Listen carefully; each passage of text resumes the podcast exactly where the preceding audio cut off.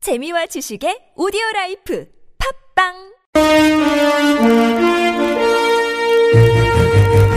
여러분의 합리적 판단을 돕기 위해 오늘의 뉴스를 골랐습니다. 백병규의 뉴스 체크.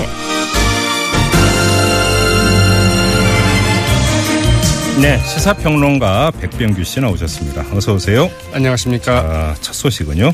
네, 그 이석수 특별감찰관이 오늘 결국 사표를 냈네요. 네, 네, 이 검찰 특별수사팀의 그 압수수색 직후인데요. 예. 네, 그 이석수 그 특별감찰관의 그 휴대전화까지 압수를 했다고 하죠. 오, 검찰에서요. 네, 어, 예, 예. 이석수 그 특별감찰관 이 감찰 관련 서류가 다 압수당한 상황에서 이 정상적인 업무 수행이 불가능하다고 판단했다고 이제 밝혔습니다. 예, 예. 또 그 사표는 이 검찰 압수수색 전에 좀 내려했지만 이 청와대에서 그 국기문란 발언이 나오고 그런 상황에서 그 밀려서 내는 것 같다 보류했다. 지금 상황을 보면은 이 기관 즉 그 대통령 특별 감찰관을 없애겠다는 의도로 보인다고 말하기까지 했습니다. 네네. 상당한 좀 파장이 예상되고 있죠. 음. 네. 네, 의혹만으로는 그만두지 않는다는 게 이 정부의 방침 아니냐. 그러게요. 그러면서 그 사표서를 그 일축에 일축하지 않았습니까? 네네네. 그러나 그 이석수 특별감찰관 이 결국 그 정상적인 업무 수행이 좀 불가능하다고 판단해서 네. 이 사표를 낸 것인데 네. 우병우 민정수석은 그러면 어떻게 할지 좀 주목되는 대목이기도 음. 하죠. 그러게요. 네. 네. 검찰 특별수사팀은 그 이석수 그 특별감찰관과 그 통화한 조선일보 기자의 그 휴대전화도 같이 압수를 했다고 합니다. 그러니까 그 발언록이 이제 그 공개가 된 적이 있었는데 보도로 그 언론사 기자가 바로 조선일보 기자라는 얘기군요. 그렇죠. 네. 그래서 이제 어떻게 얘기를 했는지 뭐 예. 등등을 알아보겠다는 것이죠. 알겠습니다. 그리고 특별수사팀이 우병우 민정수석의 가족에서 이 정강이죠. 여기도 압수수색했다. 네, 이제 그 같이 들어간 건데요. 네. 그러나 그 허탕을 칠 가능성이 많다고 하죠. 네. 검찰이 오늘 그 오전 서울 그 반포동에 있는 그 주식회사 그 정강 사무실에 그 들이닥쳤을 때 사무실 거의 텅 비어 있었다고 합니다. 네. 이 책상 서랍 등 아주 그 깨끗이 치워져 있었고요. 예. 금고 두 개 열어보았더니 역시 텅 비어 있었다고 하네요. 어허. 사무실 PC에서 이제 그 하드디스크 복원사, 복원을 하고 있는데 얼마나 자료를 찾을 수 있을지는 좀 의문입니다. 예. 검찰 특별수사팀 그 우수석 장남의 그 꽃보직 논란과 관련해서 이 서울경찰청 차장실도 그 압수수색을 실시를 했고요. 네. 또 이제 그 넥센 코리아 그 한국 사무실에 대해서도 음. 이제 압수수색을 실시했다고 하죠. 뭐가 나오는지 모르겠네요. 네. 알겠습니다. 자, 이어가죠. 이 청와대가 이 청와대를 흔들려고 하는 부패 기득권 세력 이렇게 이제 지칭을 했던 네. 어, 이 조선일보의 이른바 그 유력 언론인이 이 송희영 조선일보 주필인 것으로 이렇게 드러났습니다. 네. 이 김진태 새누리당 의원 오늘 오전 그 국회에서 그 기자회견을 갖고 2011년 9월 그 대우조선 해양으로부터 전세기 탑승 등의 그 편의를 제공받은 유력 언론인은 바로 송희영 조선일보 주필이라고 이제 그 실명을 공개를 했죠. 예. 그러자 그 송희영 조선일보 주필 오늘 오후에 그 사측에 이제 그 사의를 표명했는데요.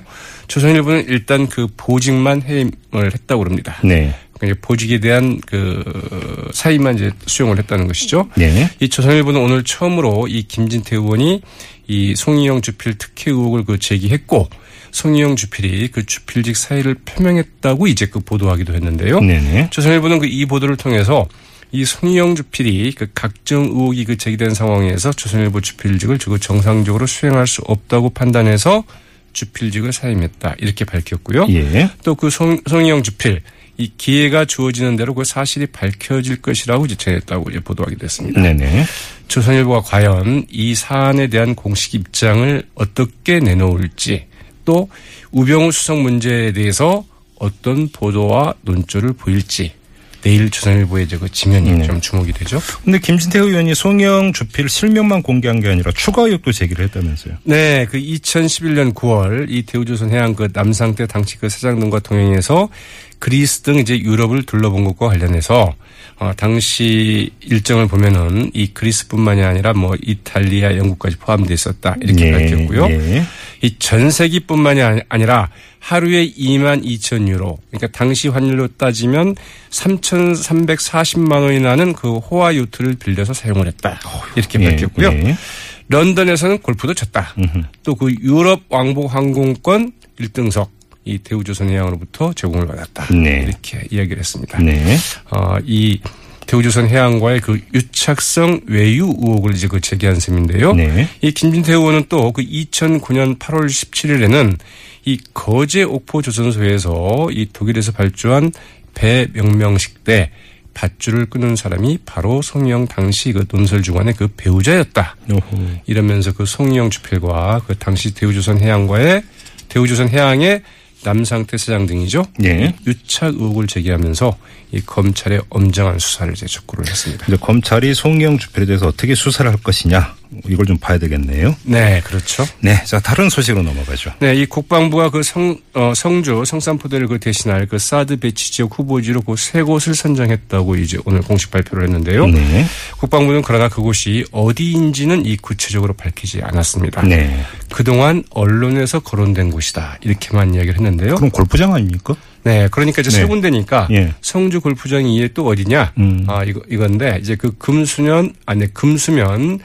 염속봉산 네. 그리고 그 수륜면 까치산 예. 이 세 곳일 가능성이 이제 높다고 하죠. 네, 국방부는 그 이번 선전 작업은 그 해당 지자체와 그 협의를 하고 전문가 등의 그 자문을 거쳐서 이루어질 것이다 이렇게 밝혔는데 네.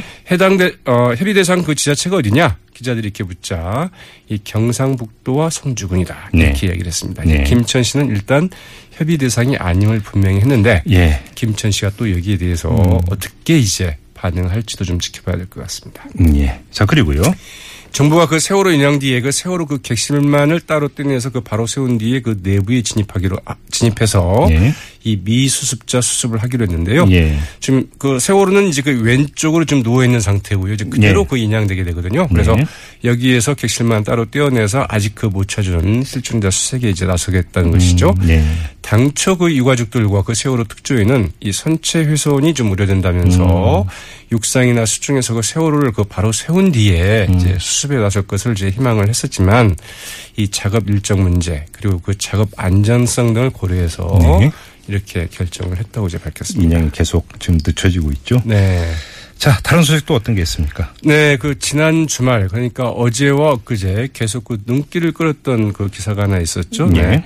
이 국가대 국가대표 에, 어 배구 국가대표 선수죠. 이 김연경 선수가 어, 세계적인 지난 주말인 선수죠. 네네. 네, 27일 그 경기 안산시 그 세월호 그 정부 합동 분향소를 찾아서 참배하고 네. 이제 유가족을 이루었다는 소식인데요. 네. 이 김연경 선수 어 아무런 연락도 없이 그리고 그 다른 동행 없이 홀로 이곳을 찾았다고 하죠. 네. 이 분향소 그 망명록 방명록에는 이 조금이라도 힘이 되기 위해서 이렇게 찾아왔다.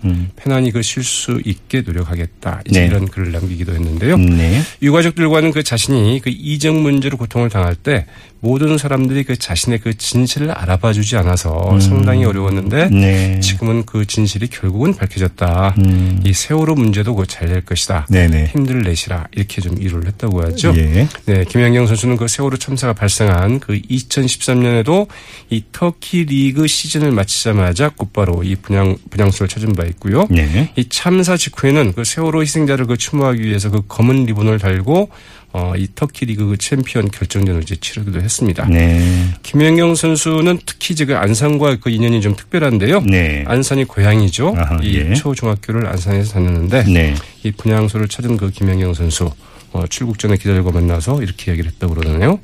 이 가벼운 마음으로 가서 무거운 마음으로 돌아왔다. 네. 마음속 깊은 곳에서 울컥울컥 올라왔다. 안타깝고 할 말이 음. 없었다. 이렇게 얘기했다고 그러죠. 알겠습니다. 자 그리고 김영란법 이 어, 식사비, 선물비, 경조사비 상한액 얼마로 할 거냐 계속 논란이었는데 결정이 됐습니까? 네, 마침내 오후 5시쯤 이제 네. 결정이 됐습니다. 네네. 다음 달 28일 시행되죠. 예. 이 부정청탁 및 금품수수금지법, 김영란법의 그 식사선물 경조사비 가액 기준으로 350. 당초 원안대로 3만 원, 그렇네요. 음. 5만 원, 10만 원으로 이제 결정이 됐습니다. 정부는 그 오늘 그 서울청사에서 그 이석준 국무조정실 국무조정실장 주재로 이제 관계부처 그 차관회의를 열고 이제 이렇게 결정을 했는데요. 네네. 이 농림수산식품부나 그 해양수산부 중소기업청에서는 이 관련 업종의 그 피해를 좀 최소화하기 위해서는 좀 이 가액을 좀 아, 상향 조정을 해야 된다 음. 네. 이렇게 계속 주장을 해왔는데 네. 이 김영란법에 대한 국민적인 지지가 높다. 네. 현재 그 가액 기준은 그 대국민 여론조사를 거쳐서 결정됐다. 이런 점을 어, 들어서 예. 이 가액 기준 어, 원안 고수하기로 했다고 하죠. 그렇죠. 1인당 3만 원 넘게 5만 원까지 먹을 게 뭐가 있을까라고 하는 궁금증 내지 의문을 표한 국민이 절대 다수 아니었습니까? 먼저 그것을 네. 반영을 했다 이렇게 좀 봐야 되겠죠. 알겠습니다. 자 오늘 소식 여기까지 듣겠습니다. 시사평론가 백병기 씨와 함께했습니다. 고맙습니다. 네, 고맙습니다.